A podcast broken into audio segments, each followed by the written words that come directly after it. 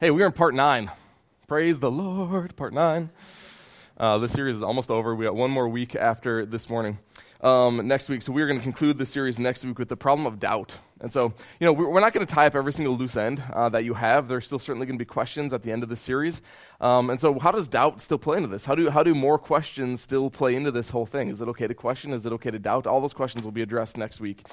But one thing I did forget to mention, actually, in my announcement time, my very riveting announcement time, was that we are in need of VBS volunteers. We just found out this past week, Kate sent our staff an email. She said, we have 93 kids already registered for VBS. Yeah, that's something to be excited about. Super, super pumped about that. But what that means is that we need more people to wrangle all these 93 kids. And honestly, VBS isn't for another 2 months. Oh, yeah, more importantly, it's the... You think the pastor would be concerned about love and Jesus, right? Yes. Thank you. Very humbling. Thank you, Emily. That's very good. So yes, absolutely. We need, most importantly, people to teach our kids about the love of Jesus, not just to wrangle them. But the reality is you will also be wrangling those kids while you're teaching them about Jesus. But 2 months of VBS, I mean, honestly, we could have 150 kids register in the next 6-7 weeks. So we need people. We need people who are committed to walking with, 5 or 6 kids every night and teaching them about the love of Jesus. I would have got there eventually, Emily. I would have got there. Teaching them about the love of Jesus and encouraging them their faith walk and maybe for the very first time introducing them to the gospel of Jesus, which is super cool. So if you're interested, there are blue sheets just like this back at the Next Step kiosk. You can head back there and we could answer any questions you might have. But really, really pray about how you might help with VBS this year to really embrace these kids and express Jesus' love. But today, we are talking about the problem of relevancy. Before we get into that, I want to address what's going to happen over the next couple weeks, as I mentioned earlier a little bit already. Next week is our finale. It's on doubt, which I think is going to be just a really, really freeing discussion for a lot of people who kind of feel trapped and maybe this need to be certain about every single thing. On this side of heaven, it's a really hard line to walk, but. After the series, if you still have questions, if you still have doubts, where do you go from there? So that's going to be the topic for next week. And then on June 10th, which would be the following week, we're going to do baptisms, as I had mentioned. It's going to be a special Sunday focused primarily on baptisms, focused primarily on people's stories and people's testimonials about how they have met Jesus and why they're going through baptism, personal stories in preparation for baptism. And then on June 17th, we're beginning our summer series, Father's Day. It's a series called Storytime with Jesus. We're going to be walking through some of the great stories that Jesus tells. If you guys have ever read the New Testament or the stories of Jesus in Matthew, Mark, Luke, and John, you'll know that Jesus was just a master storyteller. The way that he told stories was able to pierce through people's doubts and skepticism and their presumptions and their hard hearts. And it was just incredible. The stories that he was able to tell freed people and confused people, to be quite honest. And so we're going to be, over the course of the summer, not the entirety of the summer, but the course of the summer, we're going to be walking through a lot of these stories that Jesus tells, sitting at his feet and listening in on these stories and seeing what they have to say to us within our day-to-day. And then today, we are talking about the problem of relevancy. Now, for those of you who are committed to church and committed to Jesus and have been coming to a place like this, Restoration Church or other church for most of your life, relevancy probably isn't a problem for you. That's just a fact, right? Relevancy probably isn't a problem. We get the significance of Jesus. We get why Jesus matters. We get why the church matters. We come here every Sunday, right? We don't just waste. We don't believe we're wasting our time when we're doing this. We're coming here because we're believing that it's important and relevant. This isn't a problem for us, but relevancy is a problem, I think, for the high school graduate who is leaving home for the first time and leaving the comforts of her community church, and she's going off to the big university where she is going to be met with skepticism, she's going to be met with doubt, and she's going to be met with all sorts of questions that she has never asked herself before. Relevancy is certainly going to be a problem for her as she is introduced to all sorts of new worldviews. With professors who will openly condemn this Christian faith that she has held on to as just a ignorant fairy tale. Certainly, relevancy is going to be an issue for her. Relevancy is going to be a problem for your neighbor, or your relevancy is a problem for your neighbor who thinks that because, he's just a decent father, he's an okay husband, but he's a decent father, right? He's a good father. He's never committed any serious crimes. He's always maintained a job. He's always paid his bills. He doesn't have too much debt. He's living a really good middle-class Bucks County suburban life. Man, he's just a good guy. Life is going well. He doesn't really need the church. There's no significance for him. What could the church or Jesus possibly have to say to him? He thinks that if he were to die today, then he would be perfectly fine. He's a good person. He's not like all those people who are incarcerated. He's a good guy. Of course, he's going to be in heaven if he were to die today. Relevancy is an issue for your friend who loves you, but thinks that this whole Jesus thing is just a crutch that you lean on. Oh, Jesus, he's just a crutch that you lean on to help you sleep better at night and to comfort you as you sit next to your parents on their deathbed. This whole idea of God who made us and loves us and wants to be with us for all eternity is it's such a joke. Come on. We know what science says about how the world works, and you can't simply believe that. Come on, it's just a crutch that you must lean on. It's a problem for your brother who thinks that there are more important things to do with his time than spend it at church. There's softball games to be played. There's your kid's baseball schedule. There's your kid's soccer schedule. There's travel teams that your kids can participate in. Of course, there's more important things to do than church. There's Eagles pregame shows that need to be watched. There's flag footballs. There's birthday parties. There's races. There's work. There's breakfast. There's sleeping in. There's yard work. There's the paper. There's television to watch. Nearly everything and anything will take priority for a lot of people over this thing on Sunday morning that we do. Can't be relevant. There's more important things to do with our time. That's a problem for a coworker who thinks this Jesus is just sheer nonsense. Total nonsense. Maybe if the church was meaningful and addressed issues that, we're actually dealing with on a day-to-day basis.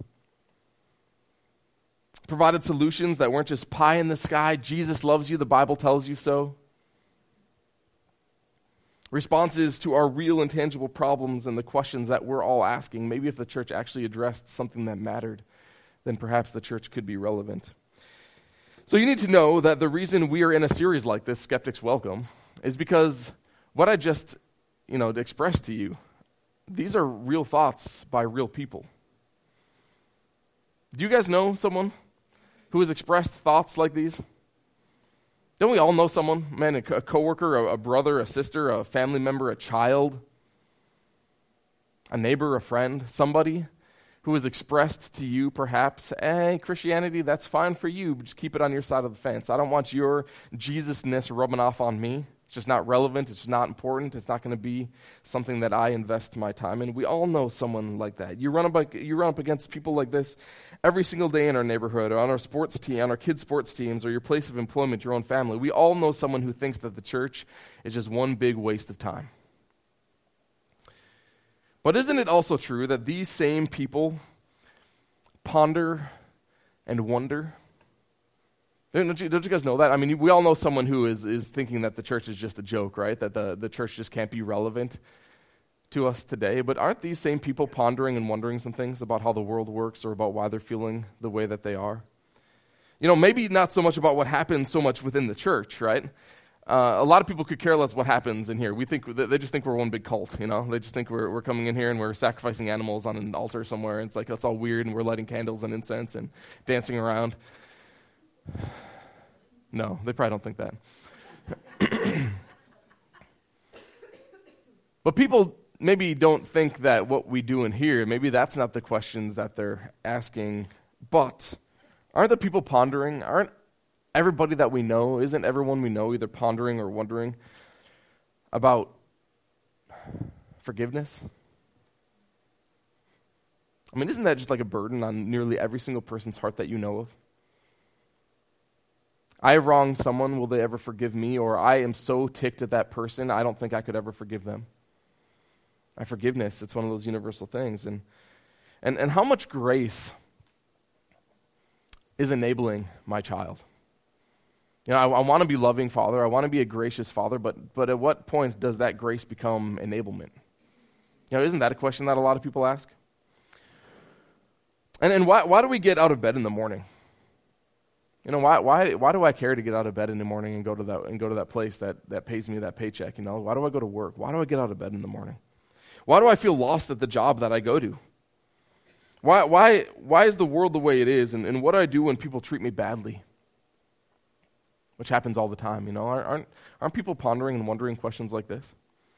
Why do I feel bad for others when they hurt? Why do I care about issues of justice? You know, when I turn on the news and I see that there are wrongs committed by other people, why do I care? Why am I concerned? Why do I feel guilty when I do certain things? Why do I lose my patience with my kids? You know, why are my kids going to think of me when they're older? What are they going to think of their father when they're older? Because of the way I'm treating them right now. Why is my household in such a wreck? Why is my marriage falling apart?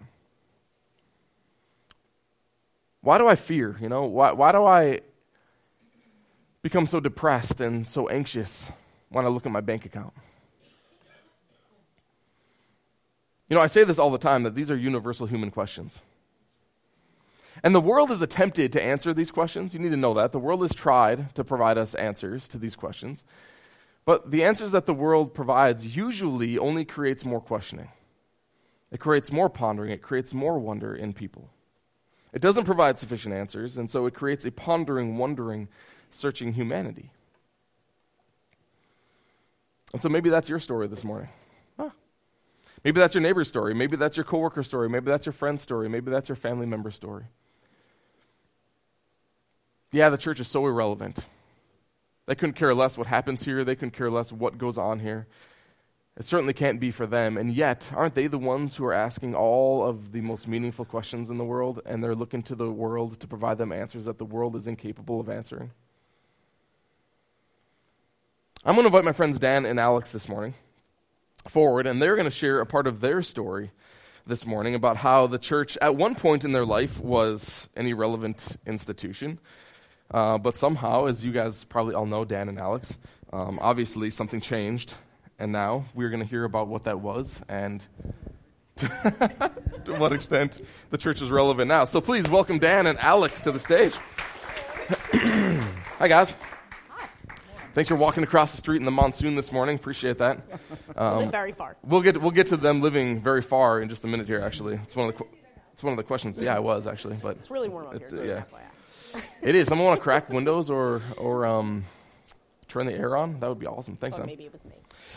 So, guys, provide us some experiences. Tell us some stories about how the church was completely irrelevant to you at some point in your life. You know, prior to actually being invested in the church and in Jesus, how was the church completely irrelevant to you guys? Ladies first. Ladies first. Oh, what a gentleman! What a gentleman! Yeah, we'll totally be entertained this morning. It's gonna be great. So we're super quiet people. The church just really wasn't a thing for us. We didn't go to church. I grew up a creaster, as I like to call it. I went to church on Christmas and Easter. Although I did go to Catholic high school, and that was usually when I took my nap, was when we went to Mass, to catch up on everything. So there was that. But other than that, I was actually probably still a little anti-religion, religion in general. Mm-hmm, yeah. So, you know, I've had a lot of debates with people about, you know, religion as a whole and how my feelings are on that.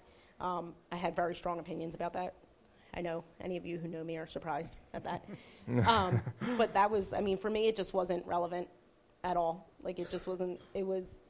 The church that I had in mind and what I thought church was more of a pointing a finger in your face and telling you what's wrong with your life kind of thing.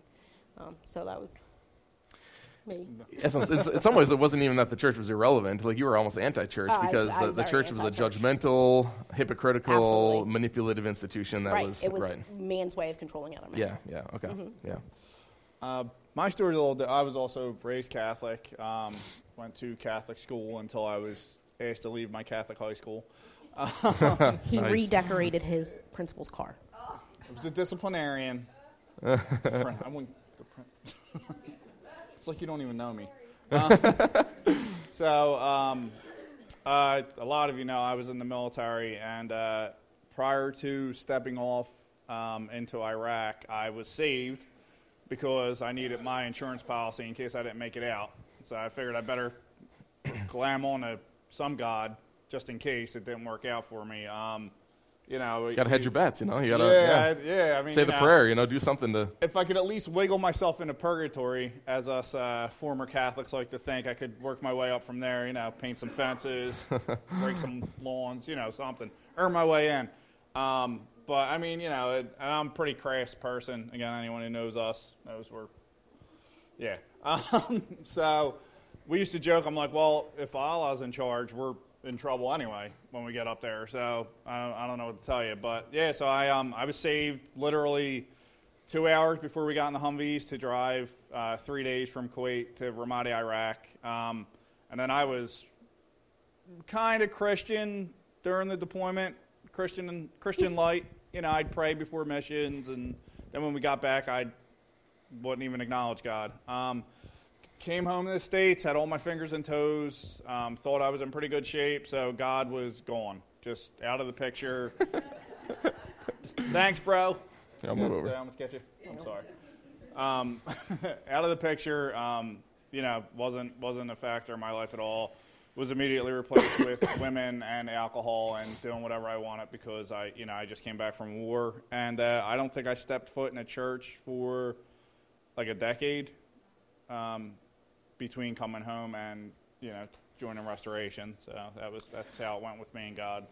All right, so there's always something else, right? There's always something else to occupy your time, your energy, your emotions, your spirituality, right? There's always something else. And so the church and Jesus was just completely irrelevant to you guys. And then you guys decided to buy a house literally across the street from a church, which is this church, right? And so what was your impressions of like this church across the street? Like why did you, or what was your first connection maybe to this church? It had a preschool. Okay. When we moved over here, my kids were 3 and 4, and we needed a preschool. And I'm from New Jersey, where it's part of the school district. So I was like, what do you mean you have to pay for preschool? And then they had a preschool here, and it was actually affordable. I was like, oh, okay, cool, and it's right across the street. We could just walk. And that was it. That was my thought process there. All right, so, I mean, you obviously knew it was a Christian preschool because it was in a church, right? But did that ever cross your mind? Were you ever concerned that your kids were going to be indoctrinated into some? No, I mean, he went to, 12 years at Catholic school, and I went to Catholic high school, and that's... It's like 9.5 at Catholic school. Didn't phase you at all, right? Yeah, no, I mean, we learned a ton there, so there's nothing you can't not reinforce at home and just let them forget. Yeah. So I mean, whatever they learned here, you could just dismiss at home, or they could just with candy or toys or whatever. I just, I honestly, like, there's the jokey part of it where, like, I expected Finn to come in with the Bible and a little suit and, call me a sinner. Start knocking on people's doors. But, no, I mean, we weren't overly concerned about it. We wanted them to be good people, and we had no clue. I mean, let's be generic. We're good people. But, we wanted them... We wanted them to have an understanding of God. I mean, Brooklyn and Finn have an older sister. Brooklyn and Finn are my kids from a previous marriage. They're his kids now, but my kids from a previous marriage, and they have an older sister. And I remember when she was like 7 or 8, asking me who God was, and it was just kind of like, "What do you mean, who's God?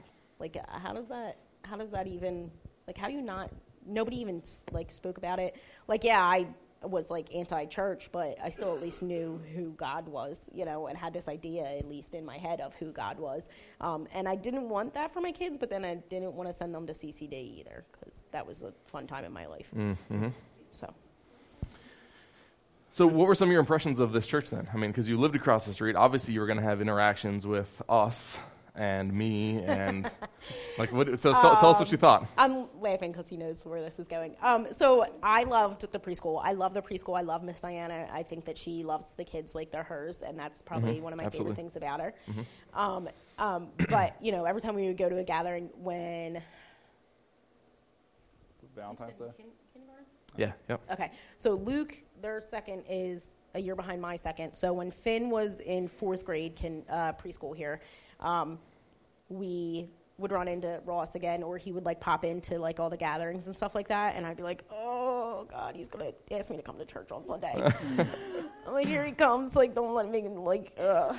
He's going to ask me. And, like, I mean, he said, you know, stop by if you want to. And I'm like, sure.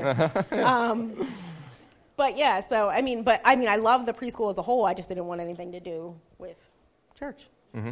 Right. And then we did the Valentine's thing. We came to the Valentine's party. So we come to this Valentine's Day party. Finn's, I was going to say senior year. Finn's fourth grade preschool year. And Journey comes on. And I'm like, I love Journey. My mom loves Journey. Yeah. This is great. And I look over, and Ross is dancing with Sophie. And he's singing Journey to her. And I looked at Dan, and I was like, he knows who Journey is? He's like, oh, he's a person. Everybody knows who Journey is. And I was like, well, I don't know. We grew up Catholic. You see the priest, and you're like, he's the priest, and you're the person. Yeah. And, you know, that's not how it works. And then you have your pastor singing Journey to his kid, and I was like, all right. And the fact that he had a family, like, again, you know, with Catholicism, like, I remember when I was in grade school, Father Sal Duty was our principal. And he was an altar boy, too. Yeah. Obviously. So, and he was, like, bigger than life, like, super mean. I would never, like, if I was having a crisis in life, he's the absolute last person. I would go up to a drunk on the street to ask for advice before I go to him. Like, it just wasn't, it was never that kind of relationship. Like, I remember, and we had a really old priest, Father Glitch, who was, like, 93, and I used to have to, I still remember the Catholic Mass because I would have to read it upside down to him because he couldn't see anymore when he was doing church, so I can recite the whole Catholic Mass. It doesn't mean it means anything to me. So that's like when I saw, and Ross is actually younger than me, which is like a little weird to me too.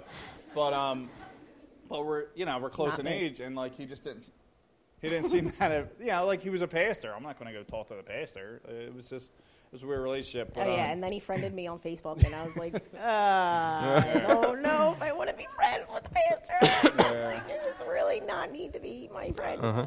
Well, you saw him struggling with Luke one day, right? Oh, yeah. No. So, so we don't get out of not coming to anything because we live across the street, and my kids can see everything from our front window. So, like, movie nights, anytime there's a blow-up, a bounce house, something going on, we have to be here because we can see it.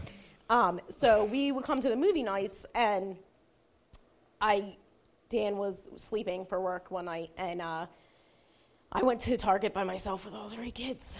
And so I came back, and I was, like, ready to kill somebody. I was like, let me just take the kids across the street. They can run around with their friends, and I can sit down for 5 minutes. And I'm come trudging across the street with, like, the baby in a stroller who's screaming because he's not a great baby. And, and like, the other two are yelling and screaming. And Ross sees me, and we had, like, little to no relationship at this point. And I'm like, and he's like, you all right? Alex, you okay? And, like, they're getting stuff out of his trunk. And I said, yeah, I just got back from Target with all three kids by myself. Like, that's enough said. And Ross was like, yeah, I body slammed Luke the other day. And I was like. You allowed to do that as a pastor? You're allowed to do that? Yeah. You can help as a Christian? Yeah, right. I know. Yeah, the questions we all ask, right? Yeah. That's good. So what finally brought you to start thinking about walking in the doors on a Sunday morning? Well, I'll start. Yeah, I was going to say. So my both of my parents have passed away over the last year, so I'm an orphan. So it's awkward. I don't like to talk about it, but now, but Dave, there, the young gentleman back there in the red shirt, my friend Dave Deem is a police chaplain. I think most of you know that. Wave, Dave. Say good morning.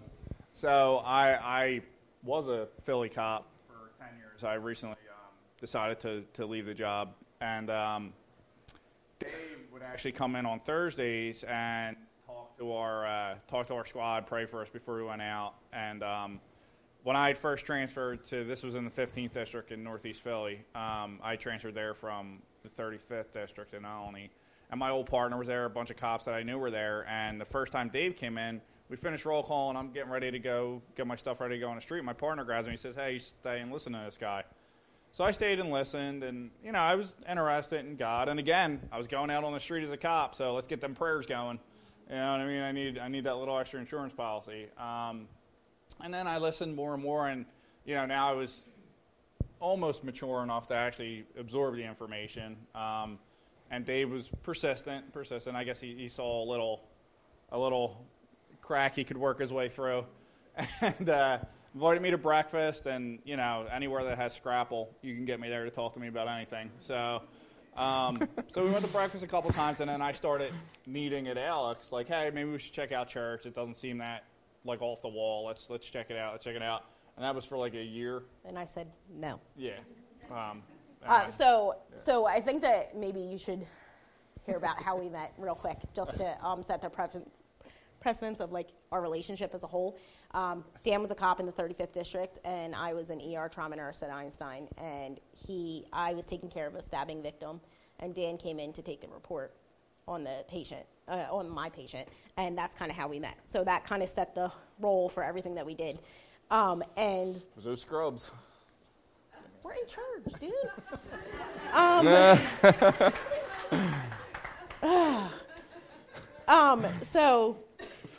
So that just kind of tells you where our mindset was. And yeah, so then he starts coming home. Like, he transfers to the 15th. He starts coming home, and he's like, we should try church. And I'm like, dude, I've been married before. I have 2 kids from a previous marriage. You've been married twice. Like, we're having a baby out of wedlock. We can't go to church. We're going to, like, bust into flames the second we walk through the door. I'm like, are you kidding right now? I'm like, we cannot go to church. Right. So for, like, a year, he asked me to go to church, and I couldn't go to church. Then I had Jamie, and then we got married after I had Jamie while I was on maternity leave, so that we, could actually get vacation together. And so we got married, and then the next day I decided it was okay, we could come to church. Yeah.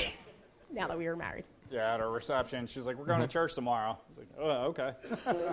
Dave actually married us, too. Oh, that was the best part of this whole thing. Yeah, So he meets Dave, and he's like, listen, let's ask Dave to marry us. And I'm like, cool, it'll be free.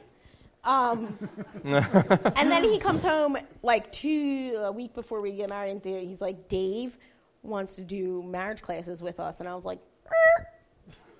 no. I was like, and he's like, Al, just listen to what he has to say. You know how to nod your head and act like you know what he's talking about. Like, you're a professional. Just move on. So then Dave comes in for this first sit down, and he pulls out Ephesians 5. Yeah, and I think that my husband, which is like, wives, submit to your husband. And I think my husband could, like, feel my eye muscles twitching. And I was like, this is going to be bad. I'm going to ask this guy to leave my house, and then who's going to marry us? And so he's like, no, but I want you to know that it's taken out of context. And so he goes into this whole thing, and, like, I was like, oh, all right, fine, I'll listen. So that's kind of actually how this whole thing started for me, was him bringing up Ephesians 5 and me being like, this is going to be bad. And then he was like, no, it's, it means a whole different thing. It's taken out of context. Sure, you can, beat your wife over the head with the first line of that. And, people have done it. But I was like, all right, I'm listening now. Like, now that you're telling me that's not right. So that's why I think that I decided that it was okay to come to church the day after our wedding. Because I was like, all right, fine, we'll try it. I was like, I like the idea of church. I like, my kids having something to, like, butt up against with that. I like the outreach programs here and what we do for the community and things like that. And that's actually what brought me into church. It was not Jesus. It was, all right, cool, we can get the kids involved in movie night. Exactly. Yeah. We can get the kids involved in stuff that goes on in the community. Yeah. So you started coming. You weren't really, like, committed to the faith component of what we did, but the community component, which is cool. So then, how did your impression of church rub up against what you had previously known? And then, how did it all of a sudden become, like, relevant? How did it all of a sudden begin to become something that you almost relied on rather than just something you attended on, like a Sunday? So we had those first couple years for me, anyway, where. And I know a lot of people have had these moments where you're sitting out there and Ross starts talking about something and you're like, why are you talking directly about me in front of everyone? And I was like, all right, this is starting to make sense. And it's kind of funny because I said the same things that my family says to me now, because they're all from the same boat that I'm in, and they are all like, yeah, it's like I love everything that the church represents, but it's a little too much Jesus. You know, if you could just take some of the Jesus stuff out there, I'd go to church more often. And I'm like, no, that's what it's about. But I felt the same way. And then I probably felt that way up until this past fall. But do you want to ask the next question? Go ahead. I don't know. No. I'll go. Hold on. Time out. Yeah. All right. Sure. So when you're asking how the church affects our lives and how it became relevant in our life, I think we decided when Ross asked us to do this that we were just going to go all in and tell you the whole story because that's the type of people we are. And plus, I don't think that you would understand it if we didn't tell you the truth, the whole truth. But I want you to know that when we tell you this story, that it's a story of love. And it's not something that we're telling you for sympathy or empathy or anything that you might feel. But it's our story, and if it helps you, then that's awesome. If it makes the church relevant to you, then that's what we're here for. And if it doesn't, then hey, we're people, and life is messy, and that's what it's about. So initially when we got involved in the church, I was, you know, I have a huge ego. That I'm working on now, you know, being a soldier and then being a cop, and, you know, on the surface, oh, Dan's this great guy. He's a great, oh, look at him. He's a good dad. He's, you know, and I had a very look at me attitude. I worked overnights for most of my career.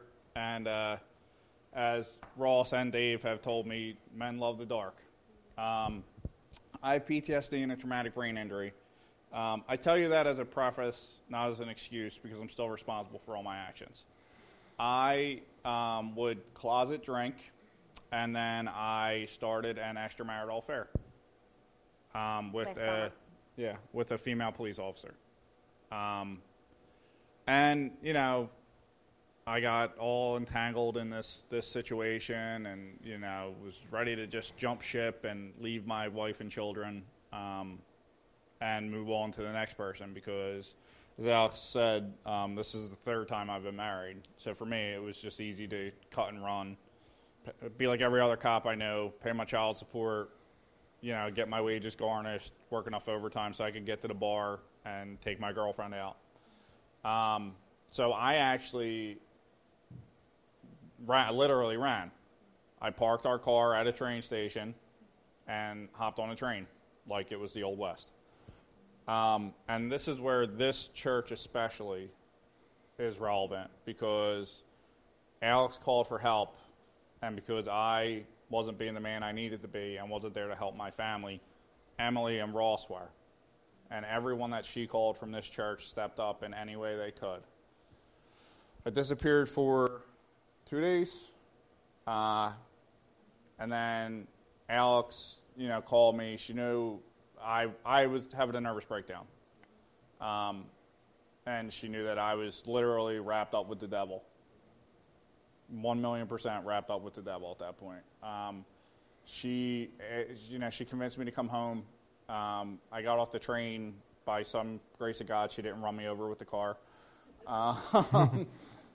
She had the kids there, but my plan was to come home, appease her, and keep doing what I was doing. And not got any help. And I have two sisters. My older sister is very maternal because, like I said, my parents are gone. So between her and Alex and Ross and Emily and everyone from the church who knew about the situation, I was still so stubborn and still thought I could do whatever I wanted. And it literally came to the point in the middle of the night that Alex caught me on the phone talking to this other woman, and the hand of God came down on me. Literally and figuratively. Yeah. But you know what? It was at that point it snapped something into place, and I knew I was having a nervous breakdown. And whatever would have happened for the rest of my life, without God and without my family in my life right now, I would be in the bottom of a bottle somewhere. You know, hopefully I would still have a job. Who knows? I mean, that culture down there isn't very God friendly, yeah. So the drinking, I mean, I literally, as a police officer in Philadelphia, went to work and drank at work. And could have potentially been in a shooting 10 minutes later. But I didn't care. I was doing what I wanted. I can do what I want. There's no consequence for me. So, like I said, though, God picks you up when you need him the most. And it literally came to a point that I was on the phone with the Veterans Crisis Line with Alex standing by my side that entire time. Not this other person who was trying to convince me to run away from my family, that everything would be okay eventually. That all I needed to do was leave. And with Alex within this close to me, not giving up on me, and throwing Jesus' love from her into me. And I'll never be able to thank her and this church and God enough for that, for letting me become the man that she deserves and that our kids deserve. And I think that part of that was, at least this is what our marriage counselor tells us, is that my ability, because I was an ER nurse for so long, my ability to separate his mental illness from his actions are probably what kept me standing that close to him without murdering him. But, you know, I remember in the days following, we went with Ross and Emily, and Ross is always preaching, you know, more of Jesus, less of us, more of Jesus, less of us. And I literally said to them, there's a whole lot of Jesus in this room, and there's not a whole lot of me, because me would have killed him already. You know, and I just kept feeling something. Like, I remember during Starting Point saying to Ross and Emily, you know, how does God talk to you? Does he, like, literally talk to you? Because every conversation I've had with a psych patient, the most common auditory hallucination is God talking to you. So I'm like, so if he starts talking to me, how do I know I'm not just crazy? So, you know, I have a lot of experience with that. And I could see that my husband was losing his mind, literally. And I think that had a lot to do with us. But even to the point where, like, we had been trying to get Dan for help. Dan's been home 12 years, and this year was the first year that he actually got the help that he needed. And even to the point where, like, we couldn't get in touch with the VA because, you know, they're really super responsive. And, you know, Emily reached out to someone who used to work for the VA, and they got a number, and we got him into treatment that week. Well, and that was like I'll just say that was a God thing, because I was like, what do I do for these guys? And it's like, you need to talk to this certain person. I talked to her, and she's like, here's who you need to talk to. And then it just went. Yeah, and it just kind of like within a week we had him in treatment, and, you know, and so, all right, that part was kind of awesome in retrospect. How about that? But fast forward, you know, when you're talking about all things in your life and all your relationships, I think that we're better parents for it, and we often say now that it was the worst mistake he ever made. Our relationship is far better than it was. We found an amazing Christian-based marriage counselor that we've been going to see for a while now, and it's pretty awesome. And then, so I said to Dan, I'm like, listen, you can be a husband and a father, or you can be a cop, but you can't do both. Yeah. You just can't anymore. Like, it just affects your PTSD, and we just can't. You're going to have to make a choice, and this is what it is. You're either picking us or you're picking your job, and that's what it's coming down to. And so Dan left, and he hasn't been back to work since October 29th. And so, but then, you know, you're like, that's 60% of our income. Where's that going? Yeah, for everyone who thinks that, you know, you hear, oh, cops are underpaid. I was making over $100,000 a year easily without breaking a sweat, so... We're not that underpaid. So, but yeah, so we, so he's burning all his vacation and his sick time, and we had to figure out how we were going to do this financially. And then in steps Financial Peace. And we took Financial Peace starting in January. And by the end of that, we had figured out how to pay all our bills on one income. Yeah. And paid off $12,000 in debt. I paid off $16,000 in debt in the 3 months before he ran out of time.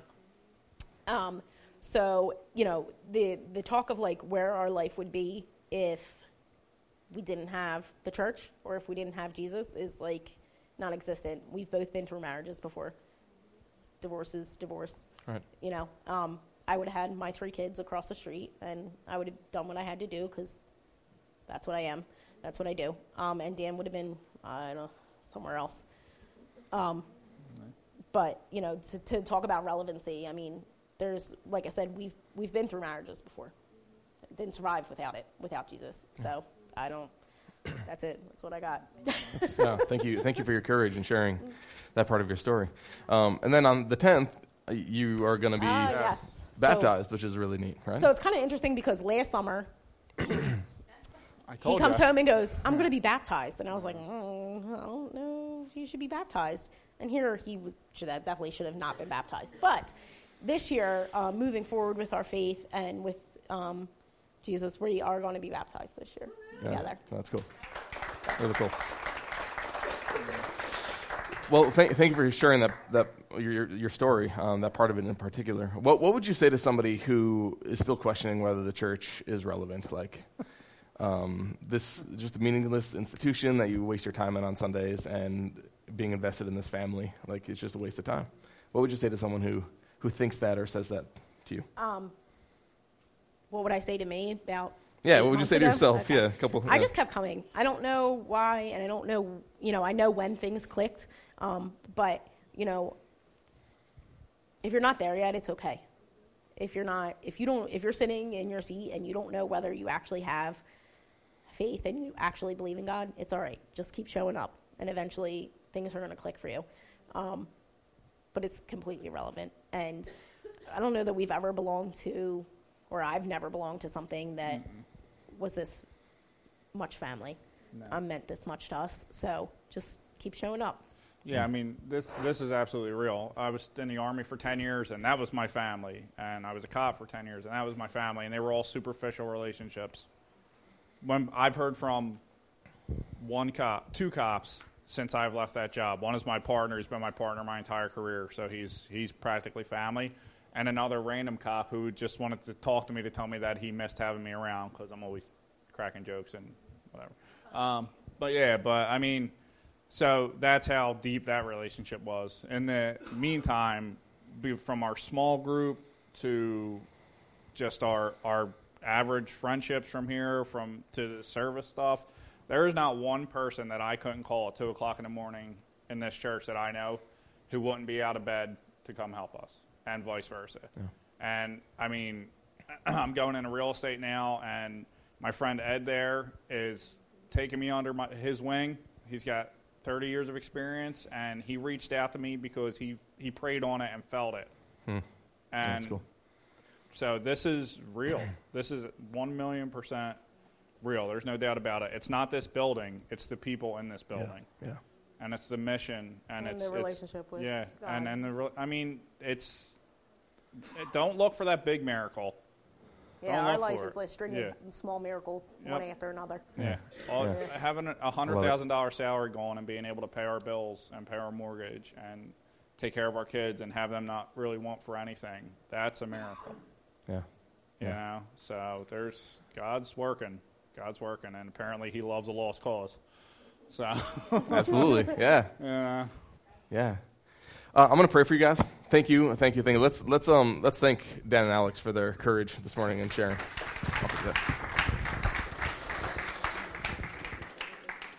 Jesus, thank you that there is more of you and less of these two, and how that has sustained them through some really, really hard life experiences and choices, Father.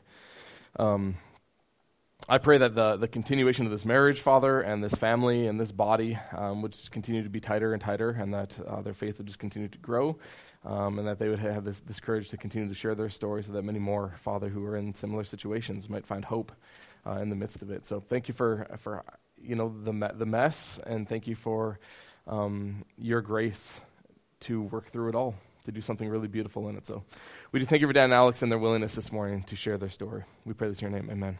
Thank you, guys. Thank you. So, guys, bear with me. I got just a few more minutes, a few more thoughts on this morning, and I think it's going to be a good conclusion for you. So there's a story in the Gospel of John. A lot of you are very familiar with this story. Jesus one day is walking in the countryside, just north of his hometown in Galilee, up in the region of Samaria, and he sees this woman who is drawing water from a well.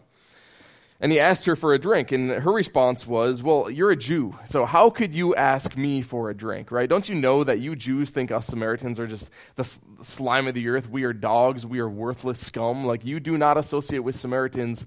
You think we are horrible. Jews do not associate with Samaritans. Don't you know that you despise us? Don't you know that you consider us worthless? There is no unconditional value with Samaritans according to the Jews. And Jesus replies, well, my friend, if you knew the gift of God. You know, what if I did give you unconditional value? You know, what if I did give you unconditional worth? What if I did embrace you unconditionally? What if in all of your mess and all of your muck and all of the junk that is your life, what if I did embrace you? Would that change the way that you viewed yourself? Well, look, man, you know, the conversation goes, my life is hard, I'm tired, all I do is carry water back and forth between the village and this well all day. I'm here in the heat of the day, in the middle of the day, because I have to do this now, because I'm despised by my community, nobody wants to be around me, I'm a wreck, my life is a mess, it's not a glamorous job, there's no praise for this work, I am not valued. And so Jesus offers her water that will take away her thirst. And of course, she thinks it's magic, and so she just wants this water. Please take away this thirst so I don't have to come here every single day and draw water from this well. And so Jesus responds by telling her to go get her husband and then come back. But she wasn't married. She was a concubine. She was somebody's slave wife. She was somebody's backup plan.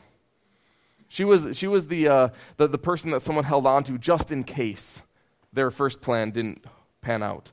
She had been married, she tells him, but it's been a while. She had actually been married and divorced 5 times.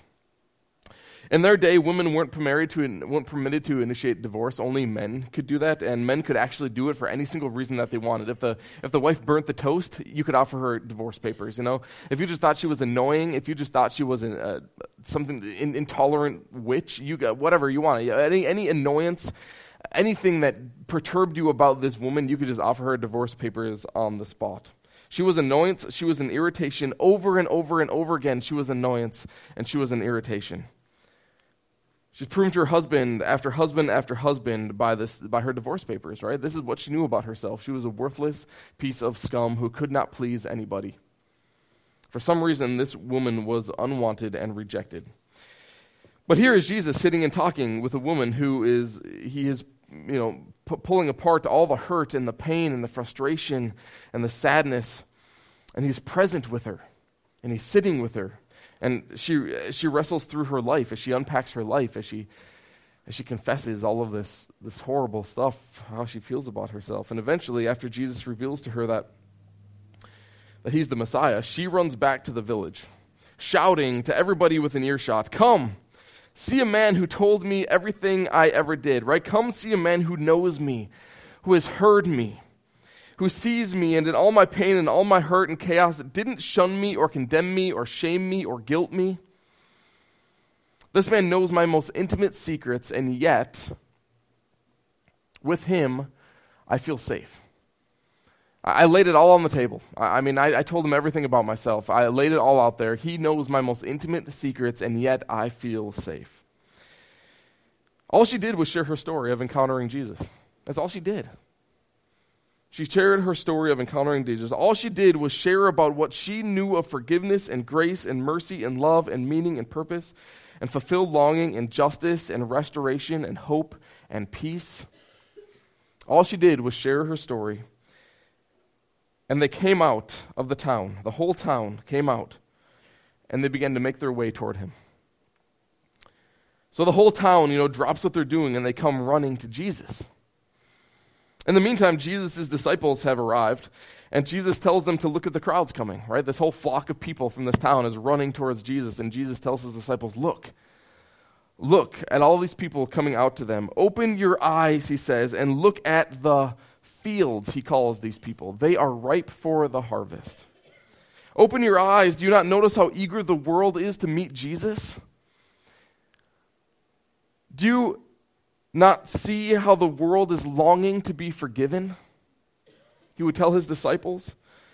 Do you not see how the world is longing to be embraced unconditionally with grace and mercy and love? Do you not see how the world is so desperately wants to be free, but is burdened by sin and by apathy? I mean, look around, Jesus would say, the harvest is ripe. Look at these people running. The harvest is ripe, the harvest is plentiful. Many of the Samaritans from that town believed in him because of the woman's testimony. He told me everything I did. And he loved me in spite of everything I did. And he forgave me in spite of everything I did. And he knew me intimately. All my filth and all my junk and all of my mess that is my life was laid bare. And he embraced me nonetheless. and everyone who secretly felt all the same things that she felt. All those people who were pondering and wondering, the need to be forgiven, the guilt, the shame, the anger, the impatience, the bitterness, the apathy, the remorse, the regret, the caving into temptation, the hatred, the sadness, the depression, the self-pity, the chaos within relationships and within households, and the weight of carrying it all. Experience that Jesus certainly is relevant, as he is the solution to it. So they begged Jesus to stay in their town. They begged him to stay in their town, and he did. And many more became believers throughout the next 2 days that he stayed in their town. You see, they were introduced to Jesus through the invitation of a friend. And then they met Jesus personally. And then they said to the woman, we no longer believe that because of what you have said. We've met Jesus for ourselves. We've heard for ourselves. We've met Jesus personally. We now are free. We now are redeemed. We now are saved. We now have new life because we are forgiven and we have purpose and we have worth and we have been met with grace. We no longer just believe because of what you have said. We have heard for ourselves. We have met Jesus personally, and we know that this man is the Savior of the world. So, my friends, is Jesus relevant? Your story answers that question. And my challenge to you today is to ask yourself, who do you know that needs to hear your story? Because isn't everybody pondering? Isn't everybody wondering? You have an incredible opportunity to invite someone into new life. Let me pray for us. Jesus, thank you for the story of Dan and Alex. Thank you for all of our stories. Thank you for the story of the woman at the well, Father, for she was such a mess. And yet she was embraced with the gift of God.